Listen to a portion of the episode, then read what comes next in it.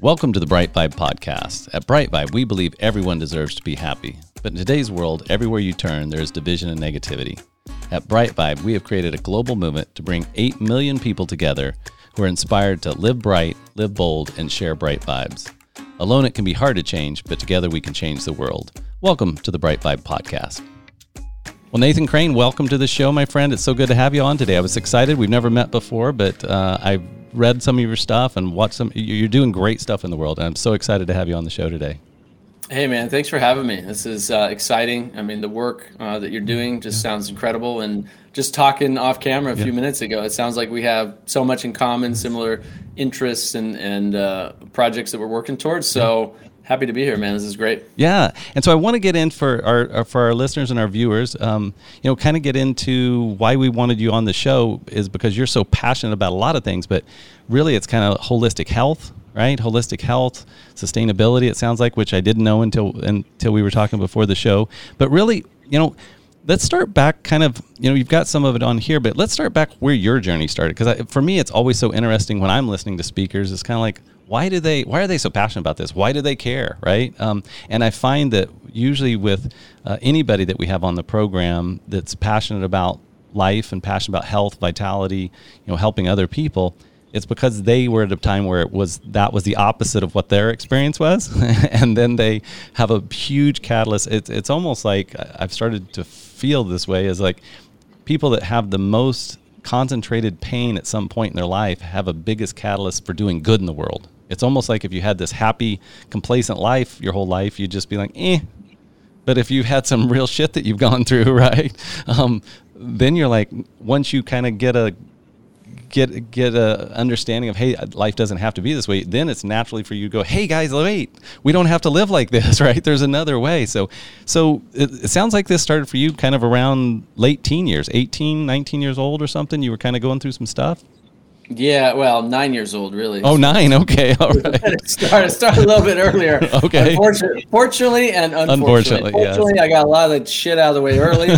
unfortunately, I lived about three or four lifetimes in that nine, uh, ten year period between right. nine and eighteen. Okay. Um, so, yeah, uh, I'll go back a little bit, but um, just to kind of recapture something mm-hmm. you said there. I mean, it, it really shows you that there is purpose for pain in our lives. And yeah. I think yeah. one of the things that I've learned and, and hopefully have been able to help a lot of people with over the years is learning how to take that pain and turn it into purpose and mm-hmm. learn from that pain and not let it bog you down and prevent you from living your best life, prevent you from being the healthiest, happiest, most fulfilled version of yourself because far too often we get stuck and trapped in that pain, right? right. And we mm-hmm. let yep. that pain dictate our decisions and then it does become our destiny. That pain becomes mm-hmm. our destiny. You see people today, uh, most of the people I work with today are, are 50, 45, 50, 60 and older dealing with chronic diseases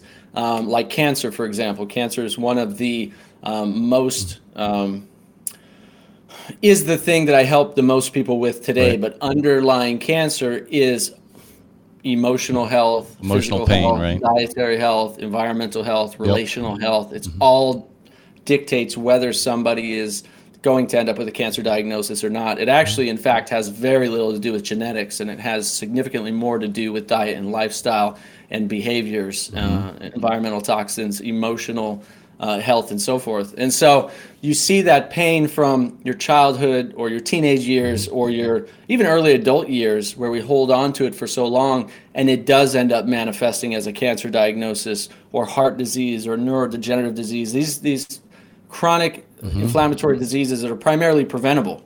Right. Most of these diseases are totally preventable. They're lifestyle related, but because we're holding on to this emotional pain that we're not even aware of, mm-hmm. it's literally inhibiting our immune system. It's upregulating our sympathetic nervous system, and it's causing chronic inflammation in the body that leads to these diseases. And we can talk more about that later if you want mm-hmm. to. But that's where a lot of my focus and research and passion has been for um, like 15 plus years now. But my own journey of coming to this place was certainly one through the fires. It was you know through hell mm-hmm. and and back again. Um, at, at uh, yeah. So going back, I mean, I'll give the short version. Sure, really. Sure. Um, by 15 years old, I was pretty much homeless. uh, addicted to drugs and alcohol, um, living on the streets, in and out of jail, house arrest, um, headed for death or prison for the rest of my life. And, and if you don't, if if you're okay or comfortable with it, what was the catalyst for being homeless? Because you know most of us, for the majority of listeners on this, probably didn't ever experience homelessness and weren't homeless at 15. So what was kind of some of the catalyst that that precipitated that? Yeah, so it's really interesting, right? So I've done so much emotional healing work over the years, which encourage many people tuning in. I'm sure have done a lot of it, and mm-hmm. it's it's something we should probably all should do for the rest of our lives. But the more we do, the more we learn about ourselves, and the more free we become of those that emotional baggage, right? Mm-hmm. And so I just did a session the other day with an incredible. Um, I call her a spiritual emotional therapist, if you mm-hmm. will, and uh, we went back to my childhood at nine years old. Mm-hmm. And, and at nine years old, I was stealing my mom's cigarettes and smoking and selling them on the playground. Right. Right. And already by 12 years old, I was drinking very heavily and then mm-hmm. getting into drugs. And so it's like, why at that age would somebody get into that? Well, you know, I watched my parents fight day mm-hmm. in and day out. Right. Um, and at that age, I didn't have the emotional intelligence to understand that. Um, I certainly took in a lot of that into mm-hmm. myself maybe even blaming myself. Right. You know, didn't feel a sense of security or safety. Um, didn't feel a sense of respect or trust. Didn't feel a sense of like I could tell somebody what I was going through or feeling. It was like I had to. I felt as if I had to bottle up all those emotions inside. I couldn't show weakness or cry. Right. Sometimes I'd spontaneously cry and have no idea, and then Why? I would like yeah. shame myself mm-hmm. for doing it. Mm-hmm. Right. And so realizing that, man, I really needed somebody around to just like hug me and show me love and say hey it's okay you know you you mm-hmm. you can trust me i can you can tell me what's going on you those those emotions are okay to feel right we've all gone through that in our lives at some point i think mm-hmm. all of us tuning in have had one or more childhood adverse events right, right. where it's yep. some trauma some physical mental emotional yep. trauma um, so you know the loss of a loved one, a parent, somebody going to prison or jail, alcoholism or drug addiction in the family. Even if you didn't right. embody that yourself in the family, you know they've studied that causes of childhood adverse events, and the more childhood adverse events you have, the more likely you are to end up with chronic diseases like cancer. That mm. massive study that was done by Kaiser Permanente, it's called the ACEs study. Mm-hmm. Um, you know, can, the more adverse events you have, I think it's three or more. Um, they looked at that literally reduces 20 years off of your lifespan wow. if you don't ever heal that underlying right. trauma. Um, and that can be anything from all those things that I just mentioned. Well, so, and, and, and in that, to kind of, I guess you're the expert in this field. I've, I'm, I've, um, been on the fringes of the field um, as far as just hearing, being around people like you, I guess, is the way I've kind of absorbed stuff.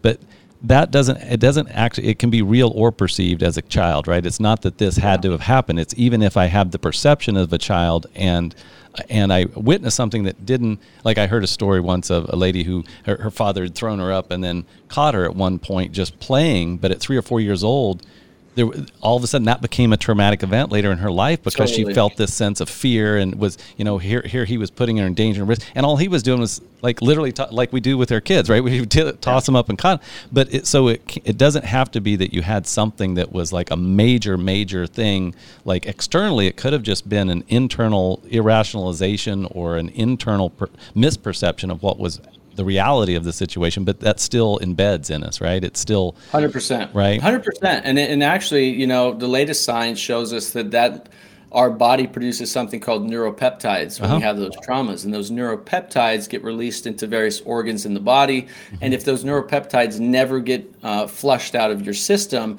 they can basically get lodged there mm-hmm. and turn into chronic inflammation. And that inflammation can lead to diseases. And so when you flush these neuropeptides out of your system, because it's, it's, it's your brain trying to keep you safe. That's what people go, right. well, why would we have this right. stupid thing that, you know, right. like neuropeptides and hold this trauma? And it's like, one, because you don't have the emotional intelligence of how to process it at that age. Right. So your body goes, okay, I'm not safe let's boom embody this in my heart or in right. my liver in my lungs wherever i can store it at that time until i'm old enough with, right. to recognize it and then process it emotionally and then when you do and you feel like you hear you hear and anyone tuning in who's ever had like a release you, an mm-hmm. emotional release you feel like ah oh, this weight has been lifted, lifted off my shoulders right what is that physically it's neuropeptides leaving your system energetically mm-hmm. it's it's if you study traditional chinese medicine or qigong for example energy it's blockages being released out of your energetic fields right and now we, we can study that and measure that with our uh, our scientific um, uh, devices today which is also really fascinating right but if we don't ever heal those things even mm-hmm. if we mm-hmm. don't know what they are mm-hmm. we can we can release these things through the different processes and practices that we can talk about some of the ones that have been most effective for mm-hmm. me and with a lot of the people that I work with today. Sure. Um, but if we don't ever use those practices and processes to release them, then you know you're going to end up with some gut issues or mm-hmm. heart issues or kidney issues or you know weight issues, for example. Can't ever overcome your your overweight or obesity or right. just you know self-deprecation if you will mm-hmm. so back to your question, how did I end up homeless at 15? I mean, so by 12 years old, so I, I don't blame my parents at all for any of it. They were doing the best they could with right. what they had. Exactly. Right. Yep. And and I love them to you know so much to this day. Um, but at that age, I just didn't understand it. You know, they ended up getting divorced at 12 years old. I just was like, oh well, that's good. I'm glad you guys got divorced. You're not fighting anymore. Again, another one of those things that's an adverse childhood event. Right. Don't know how to process it. Yep. Just you know, take it inside, store it inside um, thinking I know how to process it, but at that age, there's no, there's no way. And you know, by 15, really um, difficult for my mom to to know what to do with me. I mean, mm. I was out drinking, I was partying, right. I was getting arrested. Yep. You know, I ended up just looking for anything that gave me pleasure right. and escape from what I was from reality, from the know? emotional pain that you'd experience, right? The trauma, yeah, all the right? all that emotional pain. Right. I didn't know how to deal with it. So, I some people go to food, mm-hmm. some people go to sex, some people go to sitting in front of a TV eight hours a day. Some people, you know, there's yep. a lot of things Coping we look mechanisms. to fill that yeah. void, yep. right? For me, it was drugs and alcohol. It was mm-hmm. partying. It was sex. It was mm-hmm. it was all of it. Mm-hmm. And so, except it, for me, it wasn't food. I, I didn't have that issue with food. It was it was other things. Right. And so at 15, my mom didn't know what to do, and she just said, "Look, you." You can't stay here. Uh, you, have got to leave. So she, you know, she had to kick me out of the house, mm-hmm. and that that was another emotional trauma. yeah, sure. You've just been rejected you know, by. How to deal with that. Yeah. And then so I was basically on my own from then. I lived with a girlfriend and her family for a while. I lived out of the back of my car. I lived under park benches. I lived at friends' houses. Um, and I moved in with a really good friend of mine at that time who became a brother. And his family were actually very loving, kind, mm-hmm. spiritual people. Mm-hmm. And so uh, Dennis Davis and Martina Davis, and they, they became kind of like a, a second father and mother to me at the time. Right. You know, it was really beautiful. I got to experience what it was like to be in in in the presence of people who were able to give compassion and able to to understand and teach and share.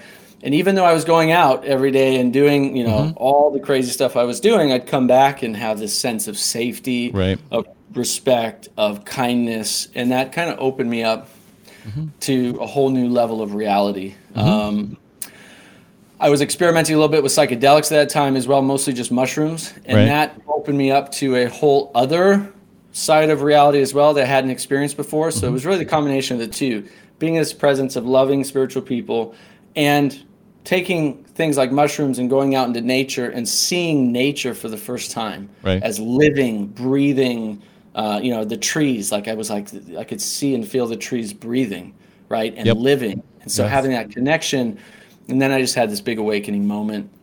And uh, uh, my best friend and I at the time just moved to California at 18 years old, and that's where basically I, I say that we pretty much ran out of gas in Oceanside, California, and that's where where I started my life over. Right.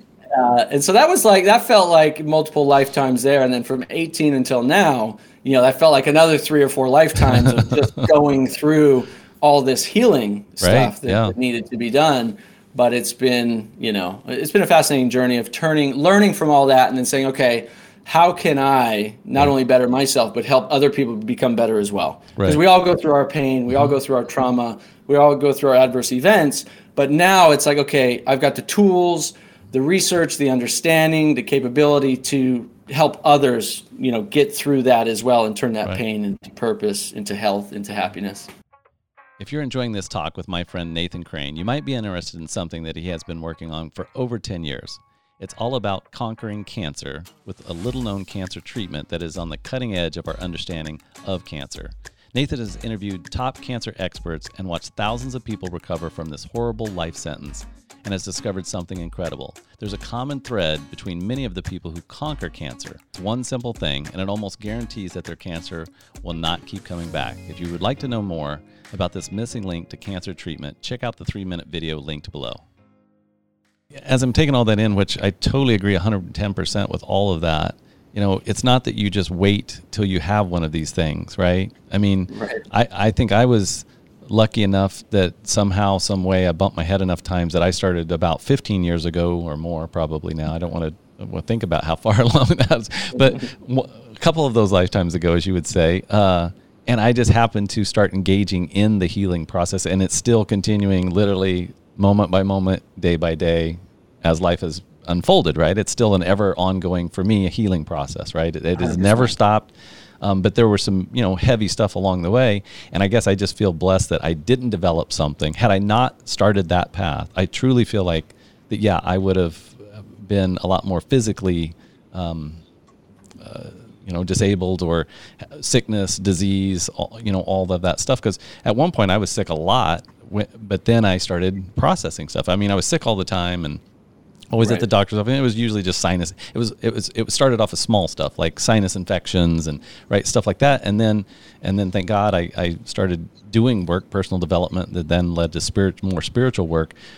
But yeah, it's not. Let's not wait until it's like knocking at our door, right? I mean, for for people for people that are already there, that are in their 40s, 50s, 60s that you work with, you know that that's one thing, and let's address it. But you know, let's start in our 20s and 30s, right? Or, or, or whatever age you're at. It doesn't matter what age you're at. We all have stuff that we're carrying. There's not, I mean, I think that's part of the human condition, right? There's, there's nobody on the face of the earth that I know of that's currently alive that doesn't have something that they need to process at some level. It may not be exactly. right. It may not be a thousand pounds, but it may be a pound. But it's still there. It's still unless you're the Dalai Lama. Well, I that's why I think he's pretty close to, to being well really enlightened. But you know, I don't know him. I don't know him personally. I would like to think so, right? And and yeah, I, and yeah. I've and I've read some work that says that there's some people on the face of the earth that are very very good states of consciousness, but but uh, but I don't know them personally. Maybe may, well maybe I do, Nathan. Maybe you're the first person that's at that level. Oh, I've still got stuff to work on. I'll tell you that much for but, sure. But as you know, as we're talking, I, I think it's that's important for people to realize that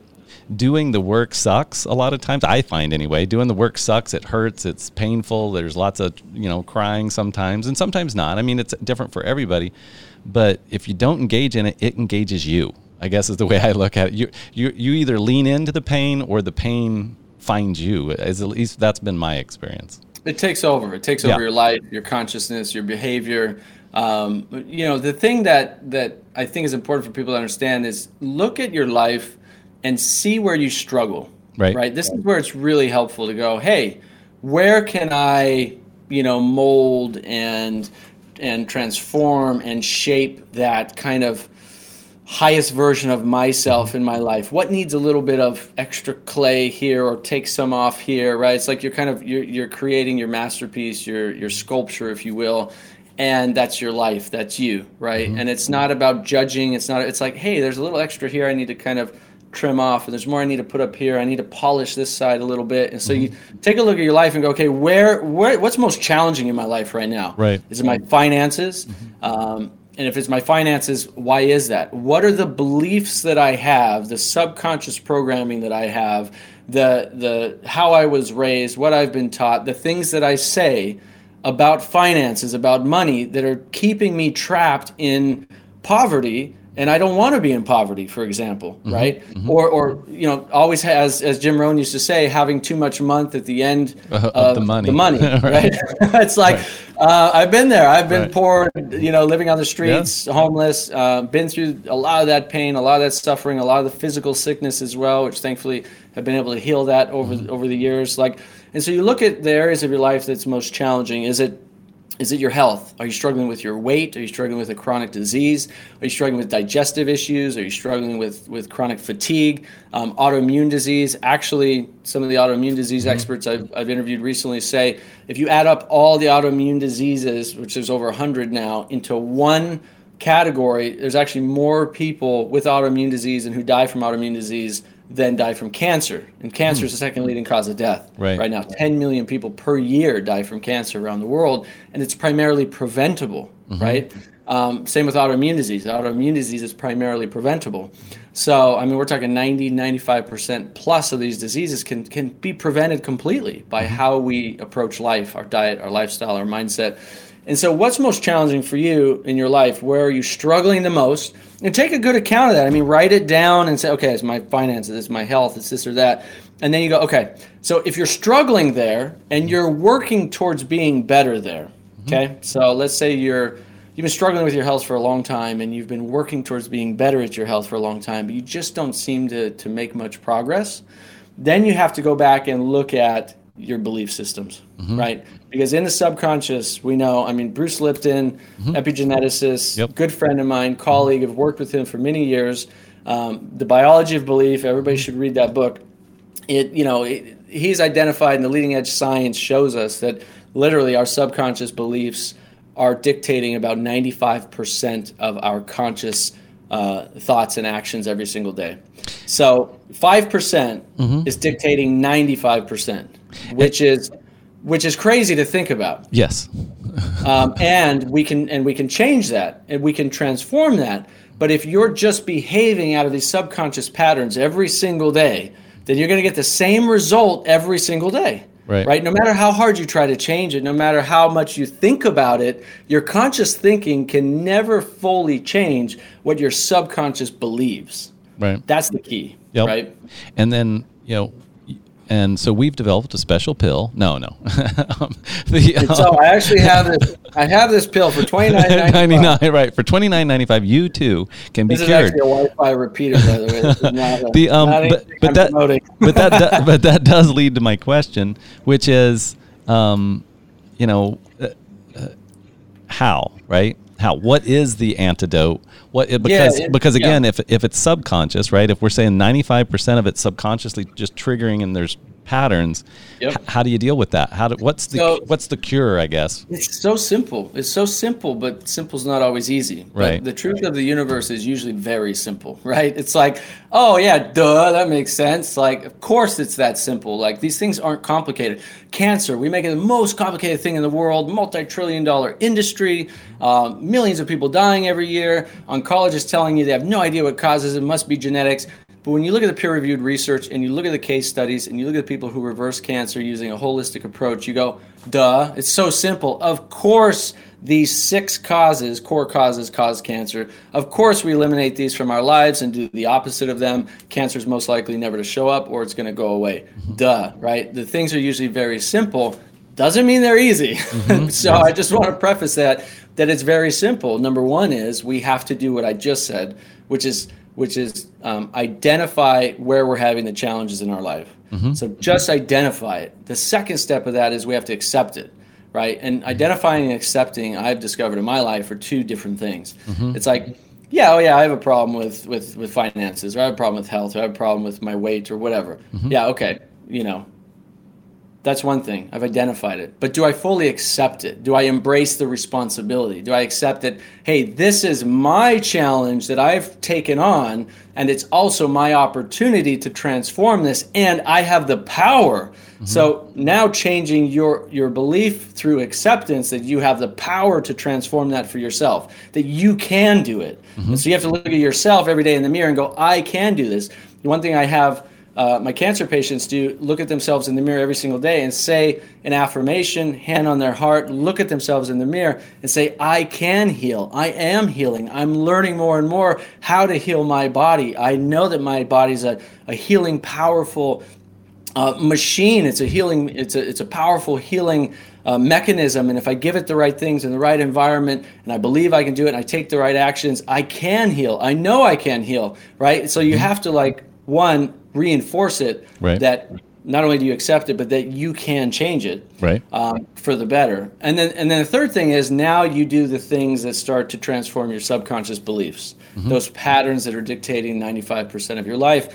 And conscious thinking alone can do it, but it's very slow and very ineffective. And when I mean conscious thinking, that's like just standing there and saying affirmations, Right, right? right. Which is like it works, but it could take you years and years and years and years, and it may never work for a lot of people.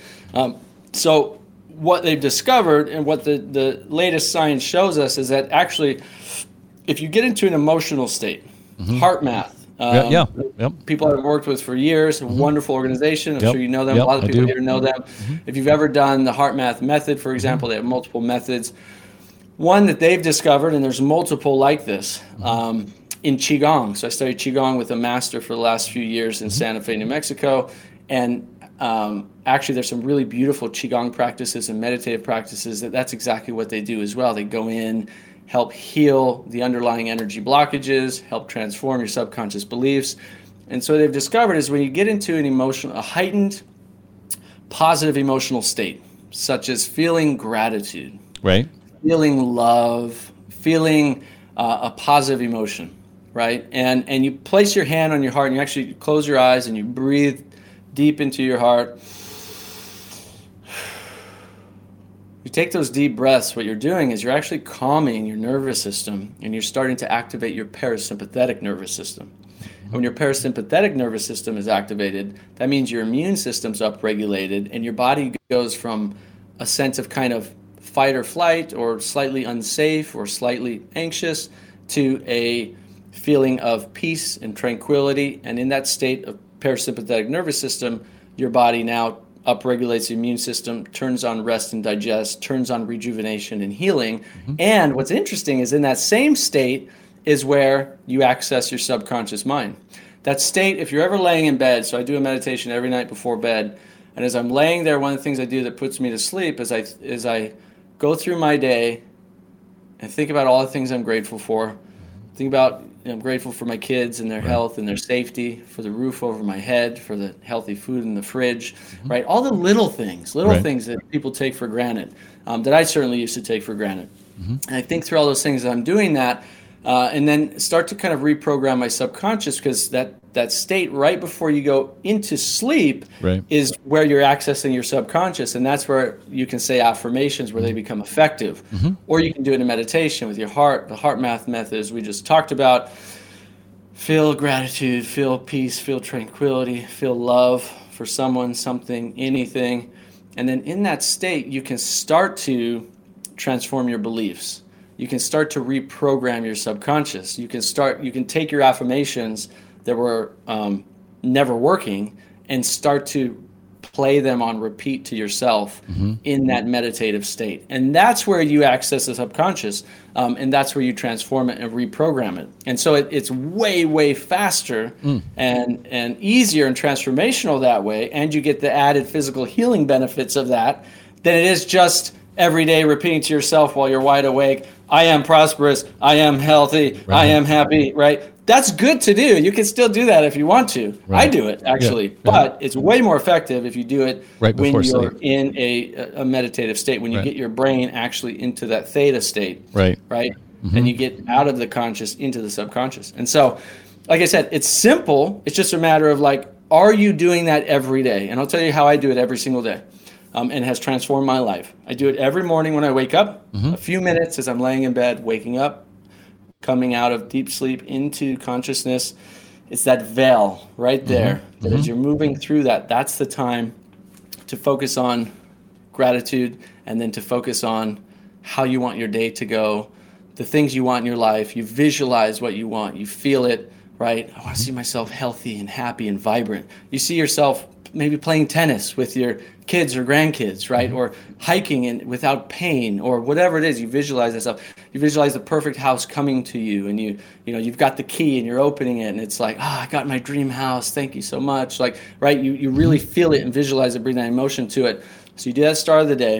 And then what I do after that too is, you know, I have my tea and I kind of get going in my day. And then I'll actually do like a five minute kind of Qigong practice, mm-hmm. which is kind of similar to that. Um, but I'm, you know, kind of working with the energy at the same time. And then from there, then I'll actually, you know, either work out and move my body, get my lymphatic system flushed, you know, get get the energy flowing, Right. um, or or I'll just start working. Depends on the day. Right. And then I do the same thing uh, throughout the day. I'll do a short qigong practices once or twice throughout the day. before interviews like this. I'll do mm-hmm. it for a few minutes, mm-hmm. connect to you know what I say is, is my higher self, and you know ask for guidance and you know to deliver and serve and support people at the highest good for all right? And then from there, uh, it, at night, do the same thing as I'm going to sleep. Mm-hmm. So they become, it's like you don't have, I used to sit for hours and hours a day and meditate, and that's wonderful. And you can do EFT and tapping, yep. right. you can do, you know, transpersonal psychology. Um, I just did this session, this emotional healing session with this wonderful woman the other day. Those things you can certainly do. Right. You don't have to spend hours and hours at it every single day. Right. You can do five minutes here, five minutes here, five minutes here, five minutes here, and you'll see your whole day is significantly better when you're adding these things in. And all of a sudden, it's like, oh, I find myself a little more peaceful in mm-hmm. a crazy situation like this morning. My six year old son woke up and, and uh, unfortunately peed the bed and oh, didn't no. want to take a shower and oh. didn't want to go to school and was throwing a fit. And oh. it's like, and you know my wife she's got to get the kids to school so she's kind of urgent needs to go right. and it, my, my daughter's over there just like chilling relaxing like nothing's going on super sweet doesn't bother her at all and like that's the moment those are the moments the simple things in life where it's like okay how do i respond to this mm-hmm. do i react and get into that energy and like right. make it worse or take a few deep breaths focus on what i'm grateful for and what i did was just go and hug him and hold him for a little bit and tell him it's okay. Right. You know, tell him, hey, we have to get ready. We got to go right. to school. you know, he didn't want to. I had to put his shoes on and put him in the car. He didn't like that. He was upset. He was screaming. He was kicking. But I, because of all this, I was able to keep myself calm in that situation and and keep the calmness throughout. Um, and I've I've not been perfect at that. And I've certainly had my my times of like you know um, right yeah. not, Actually, not, not, being that calm and patient for sure but i can tell you this because of this um, I've gotten 80%, 90% better over the years, for right. sure. Thank you for listening to the Brite Vibe podcast today. We've got a special event coming up here shortly, July 12th through the 16th, called the Global Happiness Summit. And we're bringing resources from around the country together to talk about happiness and what that means and how to have more of that in our lives. Go to britevibe.com, B R I T E, vibe, V I B E.com, for more information about the Global Happiness Summit. And we look forward to seeing you July 12th through the 16th. We had the same um, we had the same morning except my son who's who's also 6 almost 7 he he uh he didn't get his vitamins this morning that he normally gets. And so he was mad at me because I was like we were already in the car already leaving the driveway. And he's like mom didn't give me my vitamins. I said, well, we got to get to school. We're already late. And then he, of course, cried and whimpered all the way. And then I got mad. Honestly, I did. I got kind of mad because I was like, because I tried to talk to him and I'm reasoning with a six year old. And then, and then, and then I had to calm myself down. And then ultimately what we ended up doing, you know, we got out, I held his hand and said, let's just walk for a while. And so we just walked outside of school. We walked out on the playground and I just started having him doing breathing exercises, much like you've talked about. I said, let's breathe in through our nose and then let's blow out the sadness. Right. And we just, and we just sat there for about five minutes which I could have gone in and got the vitamins, brought them out, right? And the, it took me 20 minutes, 30 minutes to reconcile what could have taken five, right? But ultimately, to your point, I had to get, I had to get uh, uh, my own self de escalated I had totally. to, right, and then and then I was able to hold his hand, and we hugged, and we walked, and we talked, and then finally I walked him all the way up to his school door, even though he was late. We walked all the way to his classroom door, and then and then he was fine. But it was really we have to lead ourselves, right? It's kind of like I had to put my own mask on, my own oxygen mask, before I could put his on, and totally. and that's the way we serve others, right? Is is not getting as triggered ourselves, or th- like you're talking about, you're in, you know, throughout your day if you're doing these practices, which I don't do regularly enough um, you've got to just be showing up better for everybody around you. It's not even just your, you know, just your peace of mind. You're, you're creating an energy field around you the whole day that people are just like, wow, I feel good when I'm around Nathan because he's, in, you know, because you're always in this, a, a, at least an aware state, probably at the very minimum, right?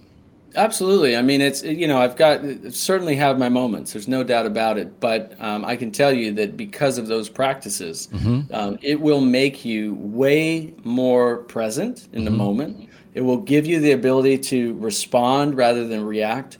One of my early spiritual mentors, uh, when I lived in San Diego, Arturo Gaitan, one of the things he always told me was responsibility is the ability to respond. respond. Yeah. So if you want to be responsi- responsible, responsible for yourself, responsible to your children, your grandchildren, responsible to your family, to your friends, to your clients, to your colleagues, then to do that, we have to improve our ability to respond to those situations in our life. Mm-hmm. right? And so that's that's what it means to be responsible is to go, okay, how do I respond to this? Like you did, beautiful story with with your son this morning.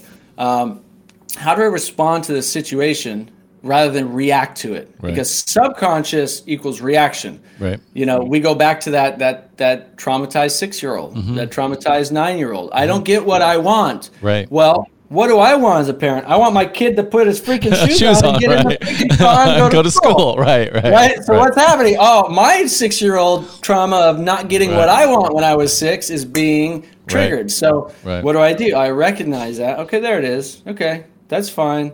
I love you. I can deal with this. What does he need? What did my six-year-old need? Well, my six-year-old just need to be hugged. Right. Just need to be loved. loved. Yeah. Right. Yep. Okay. So what do I do? Well, let me just hug him and love him for a little bit. Right. Right am I going to have to force his shoes on and put him put, put his seatbelt on and stuff like that?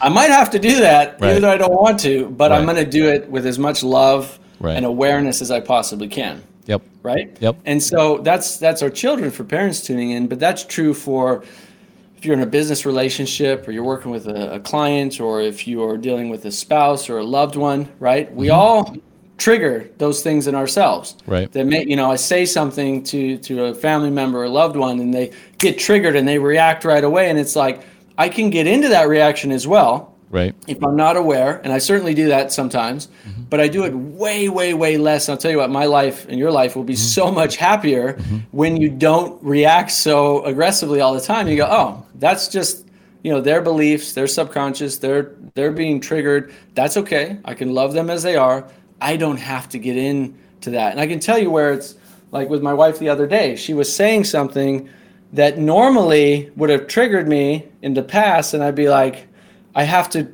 kind of get on the defense and say, Did you realize what you just said? And da da da. And, and I saw myself in the moment mm-hmm. almost doing it. And I go, Oh, I have no need to do that. Right. No desire to do it. It's going to bring no benefit to anybody. So I let it go. I don't internalize it, right? right? I don't create another little tiny right. adverse event or trauma right. or storage. It's right. like, no, okay, I don't need to do that. It's not going to help anybody. I release that. And the more you do that, the more it's like, let's say this trauma is this big. Mm-hmm. And the more you do that, it's like you make that trauma, you, you kind of shed a little piece off. That's how I look at it. You make that trauma a little smaller, a little smaller, a little smaller, eventually till it's gone. Dissipates. And you don't even have those impulses any longer. And, and that just comes with that work that we, we do on an ongoing basis.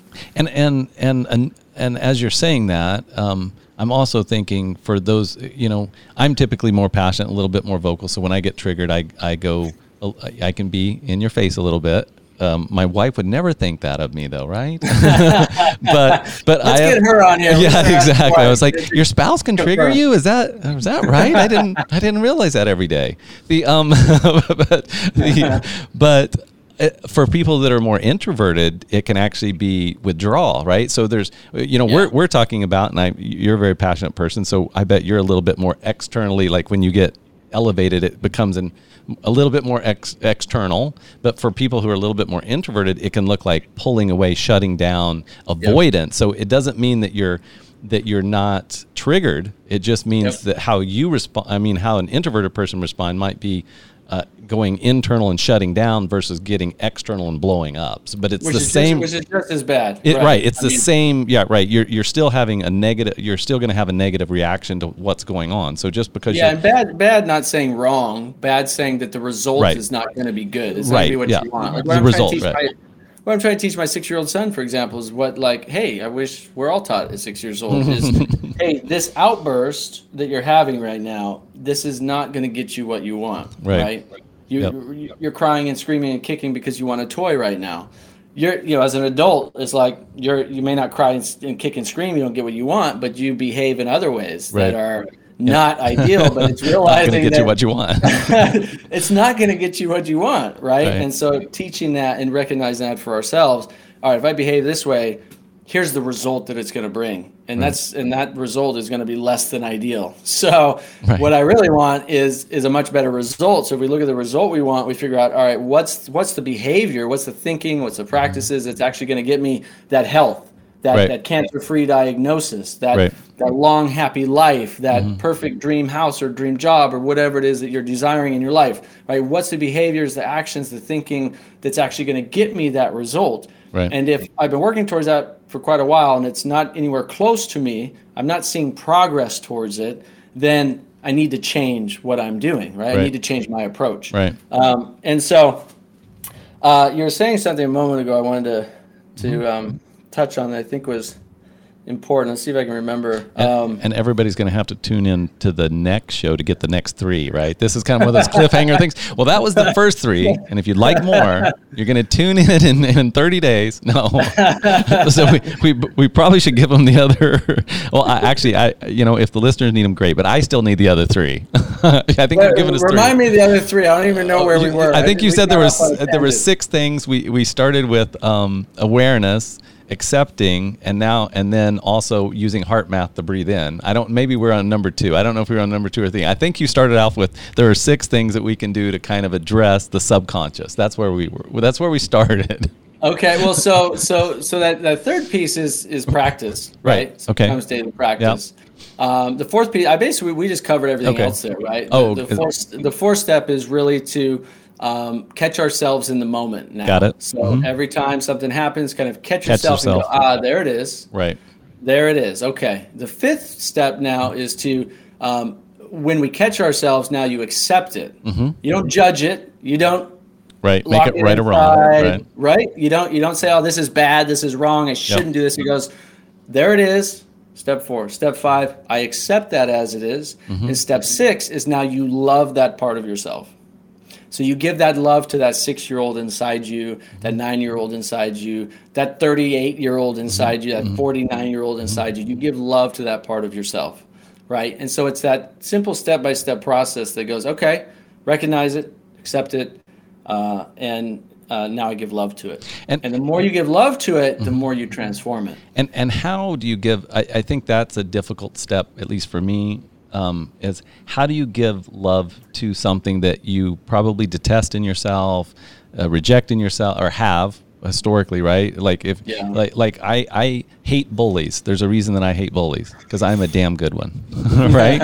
and so so I've I've had to come to terms with that.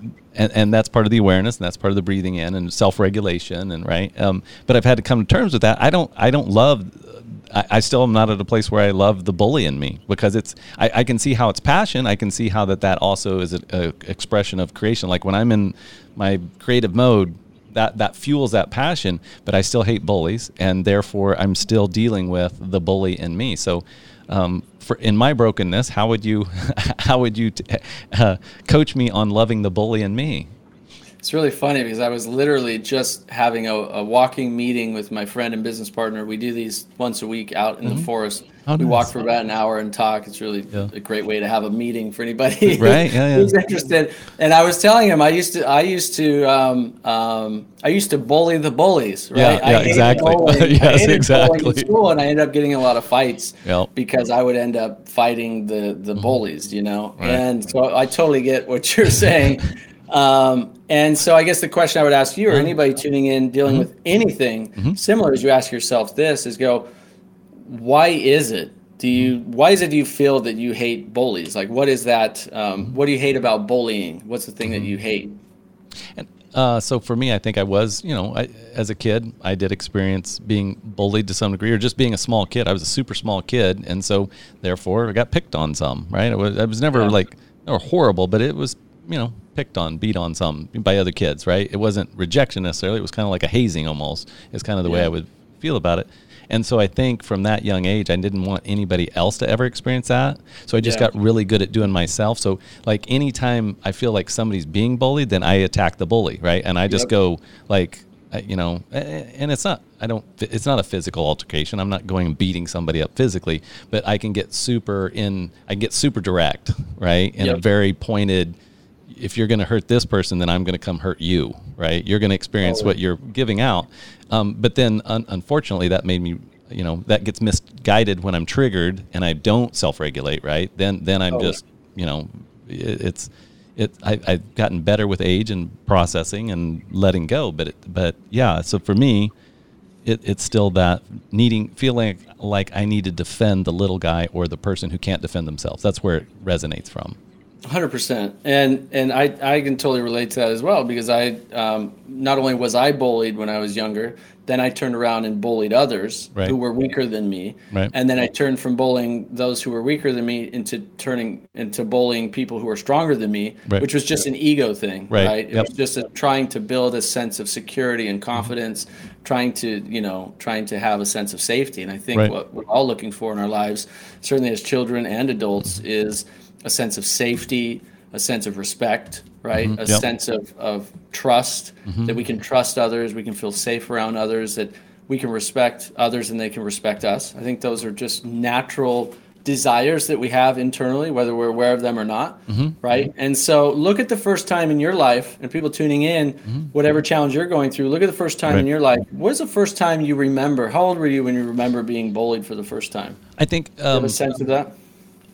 Uh, yeah, probably. But I think before that, I think it was more of the loss of sense of control or the sense of I'm safe. Like you said, safety. I think Yep. for me, it started with the loss of sense of safety, which I was seven. My dad had a manic break. He ended up being diagnosed bipolar and had to go to a mental hospital, and that was my uh, that was my thing, right? That was my childhood trauma. Moving forward Yeah. was just the, the roller coaster ride that bipolarism is. Um, and so for me, I think it was more of feeling unsafe. And then Yeah. anytime later that it popped up physically that I felt unsafe, it kind of reinforced that the world or my environment isn't always safe. And I need to kind of be stronger, right? I need to be tougher. I need to be more of a ma- more of a man. You know, I went through a phase in my 20s and 30s where I, you know, was smoking cigars and partying and doing all the stuff that I thought real men did, right? Right, And then right. and then at some point I was like, if this is what real men do, then this is pretty shallow existence, right? This isn't Right. right. I'm, I'm not Hugh Hefner. Like, I don't want to be a real man if this is what it Right, well, this isn't really. I think internally, I finally figured out it wasn't serving. Right, it wasn't serving Yeah. anybody but my ego, and it was like, Yeah. yeah, this this is stupid, right? Right. But so anyway, I think for me, it was that sense of what you talked about, that safety, security. Um, and so whenever I feel unsafe emotionally or think other people are unsafe emotionally, that's kind of more of the rescue than a physical thing.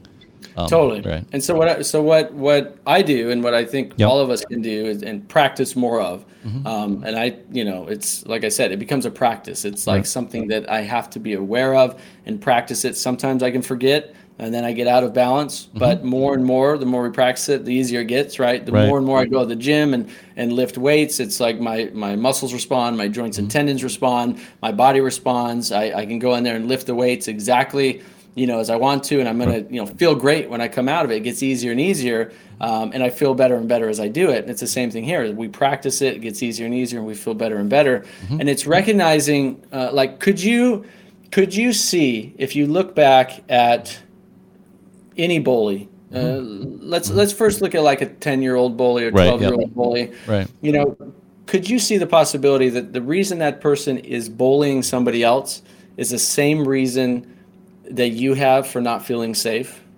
It's the same reason that you have for being uh, having not a sense of safety.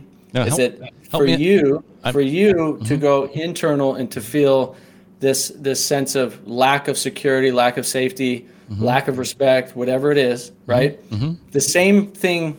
Could you accept that the same thing happened to that person, but the Yeah. reason, but their expression of it is Right. the opposite? Right. That they go, look, I don't feel safe, Safe, so I'm because gonna- somebody has treated me poorly. Right. Father, father figure could be a mm-hmm.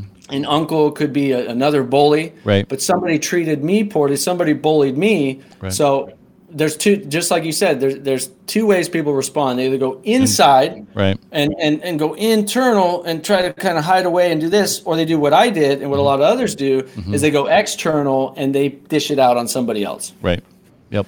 So that so that you're both actually dealing with the exact same underlying thing. Right. It's and just- so right? Yep. And so what do you both need? What does both of those six and nine and twelve year olds need? Well, and I wrote this down early in the program that, that love heals all because you had said something about love, and I was like, oh yeah, love heals all. I, you know, that's I got to remember that. So, Right. so love and, and and in love gets wrapped security, acceptance, Um, Totally. You know, And- uh, all of the so all of the things get when I say love, it's not just a hug, right? This is like a safety. I'm okay. Totally. You're okay. You know, God loves me. People love me. The world. You know, the, the world's a safe place, right? It's not just a uh, kumbaya. Give me a hug, right? Totally. And so the practice becomes Mm-hmm. in those situations that we face, those challenging situations in our in our life, whatever it is. Let's say you see an adult picking on somebody else, right? Right. Or you see somebody bullying Yep. somebody else, whatever it might be. They're belittling them. They're treating them poorly. You know, the first thing you can do is is actually look at that person and and try to find the six year old or nine year old in them that was bullied, that was treated poorly, that was molested, that was that was beat, Mm-hmm. right? There Yep. was so many terrible things that happen to kids nowadays. Mm-hmm. Nowadays, that was you know sent to a foster home. That whatever happened, see that child and go, what does that person need? Oh, that person needs a hug. That person needs love. That person needs compassion. Mm-hmm. And so you do that 1st and and then that kind of activates you to be in a place to and then you can even see that six year old or nine year old that was that was bullied or treated poorly in yourself and go what does that person need oh that little person needs a hug they need love they need compassion they need to be told that look everything's going to be okay you know you are safe uh, i'm here for you right so Right. that's the practice and then your your response in that situation uh, becomes one out of I would say higher intelligence, and it, Right. it might be it might be that you still stop it. You Right, might have to stop whatever that altercation is, but you do it in a much more intelligent way. And I'll give you one example of how this worked for me recently. I was in San Diego a few months back, and I was walking down the street, and I saw um, there was a homeless man on one corner, and he was tearing garbage out of the trash can and throwing it on the street. Oh wow. Yeah. and just throwing and he was Yeah. yelling and screaming and he was had piss all over himself and shirt off and Right. really really i mean definitely going through some some kind of you know psychotic episode or Right. you know dealing with some challenges mentally emotionally obviously physically he's homeless he looks like he's you know struggling Mm-hmm. and there's a young person across the street valet who's he's working valet at a hotel Mm-hmm. and he's yelling at the homeless man Right. knock that off i'm gonna come over there quit that Right. looked like he was gonna he was like bullying him right, Right, he was right. like Yeah. he was he was um, threatening him he was Mm-hmm. saying i'm gonna come over you know if you don't knock it off i'm gonna you know beat you up like he Right. was and i was like oh okay i walk right in the situation i'm like do my practice breathe all right, Right. you know guide me to respond how okay this homeless man he needs love he needs kindness. This young person across the street he needs love he needs kindness all right. You know do it quickly the more you mm-hmm. practice the mm-hmm. quicker it is. And then mm-hmm. i'm there. I'm strong in in certainty and in compassion. And i go okay what's the best thing to do right here? Let's just watch for a moment and see what happens. Because my natural reaction was like go defend this homeless man Right. against this young guy that's going to beat him up. Right. it's like stop him right but it's like oh i don't need to do that just yet let's let's just see how it plays out and i was ready if that guy was Mm-hmm. Going to come over and start attacking homeless guy i would stop Right. i would stop him right um, some people may not have that kind of confidence and Mm-hmm. conviction or whatever and that's fine too you can call the police or do what you have to do Right. Right. but Intervene in some out of- way. Right. yeah, you do it out of a place of, of higher intelligence, Right. not out of fear, Right. right. You do it out of a place of like, okay, what's the best thing to do for this entire situation? And so I just watched for a little bit, and then what happened was the the homeless guy actually stopped doing what he was doing, and just started walking around the corner and still shouting and screaming and mm-hmm. yelling and like ripping flowers out of the ground and Oh, throwing them and things like that. And, and then the young guy disappeared somewhere too. I don't know. He went to the back or something. Right. And I was like, okay, what can I do here to make mm-hmm. this better? So I walked up to the man and I just said, Excuse me, sir. I said, I, I just wanted to tell you something. I wanted to tell you that I love you. And he started yelling and screaming at me. And what'd you say? And I said, I said, honestly, I, I just want to tell you that I love you. I want you to know that you're loved uh, and that and that I care for you and, and people care about you. And he's like, Are you messing with me? What are you saying? What? And I said, No, I'm just I'm being honest Right. here. I'm telling you, just want you to know that, that you are loved. Mm-hmm. And immediately, it took about three times of saying it, he, he went from this crazy psychotic, Right. you know, aggressive, angry to totally calm, relaxed, and started having, you know, a very interesting conversation with me. Right. that was um, quite fascinating, actually. And then he ended up saying something to me that was perfect for what I needed to hear Right. that day. right. You know? Yeah. Um, and had I not been practicing these things the time that I had and had had gotten to that place in my own life and had the you know that inner awareness to do something like that you know that situation may have unfolded terribly wrong right. and totally you know not wrong but terribly worse right. and in fact it something beautiful may have come from that right and i think that's it is find those opportunities in life to turn our pain into purpose right mm-hmm. to turn our our challenges into beauty mm-hmm. and um, it's like the lotus flowers i have a tattoo of the lotus mm-hmm. because it's in the buddhist tradition right the right. lotus flowers it grows in the mud like it can it, it can still be connected to the mud to the to the dirt to the to the dirtiness of life the muddiness of life right. and out of that can come this glorious most beautiful expression of life mm-hmm. and i think that's what it is is staying connected to to the mud of life right but not being of that mud right. you know rising yep. above it and bringing that beauty to the world. Mm-hmm. um, and and we do that through like i said all these all these things that we've been talking about. It's beautiful. Beautiful. And thank you for walking us through those steps. I know i've taken a lot away from today or just you know reinforced and also enlightened new areas of my of my consciousness to think about, and certainly it's helped. I know my day will be better because we did this podcast today. Um, just because well, mine, mine will too, actually. So thank you for uh, every time I talk about this, it, it, yeah, make, it reinforces it forces me to become better in my own ways as well. Right. right. To continue finding those areas of my own life and say, yeah, I'm definitely not perfect there definitely not perfect there. All right let's see how i can you know just just try to be a little bit better. Not to be perfect just try to be a little bit better. And, and something that's been on my heart since we've we've started talking and it's just grown and grown and grown um, is i really appreciate about you that i think uh, what's missing i wouldn't say even missing i won't go from lack i'll go from the other. What we need more of Right. Mm. What we need more of in life, I believe, is is strong male role models and strong males like yourself who are are doing the work, they're leaning in, you know, they're processing stuff because I think as, you know, I, I we have lots of men and women that come on the show and and typically women are, you know, more proactive about processing pain, processing, you know, than men are as and I'm painting a broad general thing here. Sure. But I really like that, you know, you're you're speaking at it, but you're also speaking at it from a, a masculine standpoint or, or you're a man. um, and so you're but you're also very like with that love with the, that's that's something that i think for a lot of men myself included i'm going to yeah. put myself in that category what you did with that homeless person is totally masculine totally appropriate totally what that man needed and it didn't didn't lessen you it didn't make you being loving to another male person in, in, that situation didn't diminish your masculinity. If anything, you were showing leadership. You were showing um, how how to rise other men up, and and I think it's I'm starting to see more and more of it. But I, I would just yeah. highly encourage any men listening and women to support. You know, I know there's a lot about stuff in the in the news media and and uh, culture right now about empowering women and, and I'm totally about that, 100% behind empowering women because I think there's been historical suppression of women.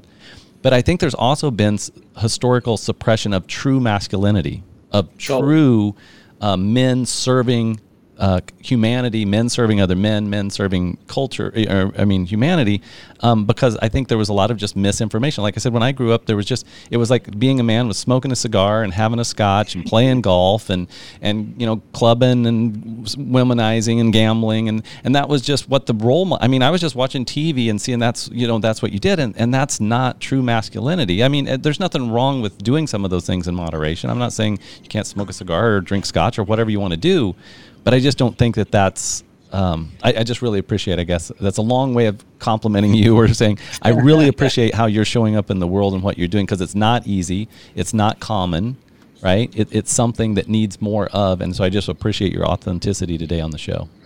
Yeah, thank you for that. I mean, I I would definitely echo that. I think um, I think it's kind of looking at it like reshaping what does masculinity look like, right? right? Reframing it and saying, look masculinity is both strength mm-hmm. as well as kindness. Yes, right. Right. It's like it's the yin and the yang. It's yep. the it's the ancient wisdom of look. We need we need the the the confidence and the strength and the that side of the ego, the positive mm-hmm. side of the ego, to take action, to get things done, to be a protector, to you know, to to really dive into that um, part of ourselves. And at the same time, if we're only in that and we're not in Right. feeling love and kindness and peace and tranquility. You know, the peaceful warrior is a great example Right, of that. yes, exactly. Um, that we're totally out of balance in our lives and we're going to be unhappy. Right. We're going to be unhealthy. We're going to be unhappy, and we're certainly not going to be fulfilled. What I discovered is I went from two extremes. Like growing up, I went from hardcore, same thing, Right. like masculinity, toughness, Right. fighting, Yep. aggression, all of that. And then when I dove into spirituality, Yep. like 17 years ago, I went Right. the opposite extreme. Right. You know, like love. way too and love, right. feminine. Like, yeah, like totally. Oh, you know, too, too, a little bit too much of the kumbaya. I think, Right, yeah, like, yeah. to the point of where it was detrimental to me. Right. It, Yep. it was actually mentally, emotionally, physically detrimental to me. Right. Because I was out of balance with my nature. Right. And my nature is to be in balance with both masculine and feminine. Right. Right. Yep. And the feminine is not something to shy away from or to think of like, oh, that's just sissy stuff or Right. whatever. Yep. And vice versa. It's like people who become too, so much in tune with their feminine as I did, Mm-hmm. um, then then people walk all over you Yep. Right. and you allow it. Right. And you become a doormat. Right. And I don't think any of us in this life want to be a doormat. No. Right. And Yeah, so yeah, it's yeah. finding that balance of like, how can I have peace and compassion and love and still be strong and confident in myself? Right. And that's, you know, that's a journey for all of us to discover for ourselves.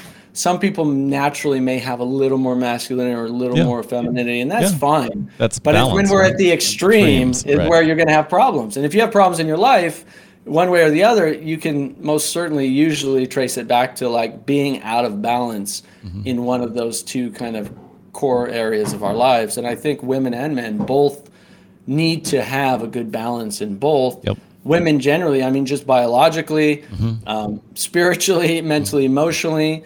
Uh, I mean, their their brains, their their bodies produce more estrogen, progesterone for a reason. Right. men our bodies and you know hormone hormonal system endocrine system produces more testosterone for a reason. Right. there's a reason behind that. When we start manipulating with that and changing all that it's like people can do whatever they want. I'm totally fine with that i accept all of it. Right. but we start manipulating it and changing it then we start changing our nature. When we Right. change our nature we become very very unhappy in right. life. And i think that and, and i think kind of you know to kind of wrap that up i think that's back to kind of where we started was ultimately are, are you are you feeling happy? Are you feeling passion? Are you feeling Totally. engaged? Because if you're not that's the first that's the first indicator of that that something's out of balance right? I mean if, if you're not feeling passion energy love uh, on a, on a fairly consistent basis, then probably something's out of balance. And then let's address that. Let's not just suppress it because then it's going to, as you pointed out in the beginning of the show, then we're going to turn that into disease so that you don't have a choice whether you're going to deal with it or not. You're going to, it's either going to be cut out of you or it's going to, you're, you're not going to be here physically. I mean, there's lots of consequences to not dealing with uh, the, the, the tragedies or the, the, the stuff that happened in our life, right? Exactly. Exactly. Like I, I can go to CrossFit or weightlifting Mm-hmm. and be super intense and strong and rah, and dump my testosterone Right. and adrenaline and and feel amazing. And then I go home and I meditate and I sauna and I'm you know uh, read great books and I'm peaceful and that's what you know and I recharge in that way. So it's like I I can do both and be very very fulfilled in that way. I find if I do one way more than the other either end, Right. then, I, then I'm not full. I, I might be okay, but I'm definitely not fulfilled. Right. When I'm doing both those things in balance, like I'm way more fulfilled throughout the day. So I think that's a good takeaway for people. Yeah. Um, but yeah, Well, thank you for coming on the show today. I was, I. I've, uh, you know, uh, when you do shows, as you know, when when you do shows like this, you always have a little bit of an expectation of where the show is going to go, and you know, and and certainly it's been more than I I expected, and and I feel very honored and humbled that we've had this amount of time to spend a day together, and I hopefully our listeners have have had some really good awareness and insights as well. So thank you for coming on the show today.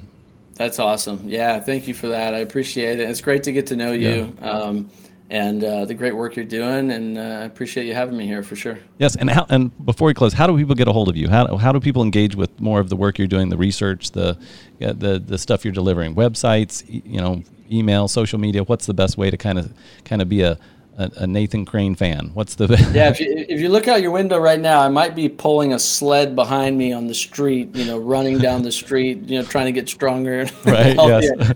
Uh, online though, um, uh, just probably just nathancrane.com. Okay. Um, I've got some great free resources for there. I've got a Okay. natural health newsletter people can sign up for. Perfect. There as well. And then for people who, who are more interested in, in understanding cancer and a holistic approach to cancer Mm-hmm. prevention and cancer healing, I have a free ebook people can download. Oh, it's actually um, it's a number one best-selling Amazon book Uh-huh. called Be- "Becoming Cancer Free." People can buy it for like ten bucks on Amazon. I just want to get get that uh, information out to the Mm-hmm. world, and it's been transforming many many people's lives. Um, but I give away the PDF free at becomingcancerfree.com. Mm-hmm. Okay. For anyone who wants a PDF, I just you know want Give to it get it away. out there to the world. Right. So becomingcancerfree.com and we'll put this in the show notes but you know if you're not seeing it becomingcancerfree.com that's where you go to to get that free ebook and that's awesome that you're doing that and making that available for free um, to anybody who wants to dive more into their own health. And i would say i'm sure it's not just for people with cancer it's for people who don't want to get cancer right? I mean that's 100%. yeah it's, it's it's for everybody not just that you or someone in your family. All of our lives have been touched by cancer but certainly let's try to make that less and less with each generation so again Yep, thank, that's thank, thanks for coming on we do have um, our global happiness summit coming up hopefully you'll be able to come to that in july we'd love to i'd love to have you on there as a live resource and and field some questions and talk to people it's it's going to be a great time and lots of good stuff there so uh, again thanks for coming on today and i look forward to um, visiting with you more here in the near future Absolutely. Thanks so much. Take care. Thank you for being a part of the Brite Vibe podcast. For more information, go to britevibe.com. That's B R I T E vibe, V I B E.com. Thank you for listening.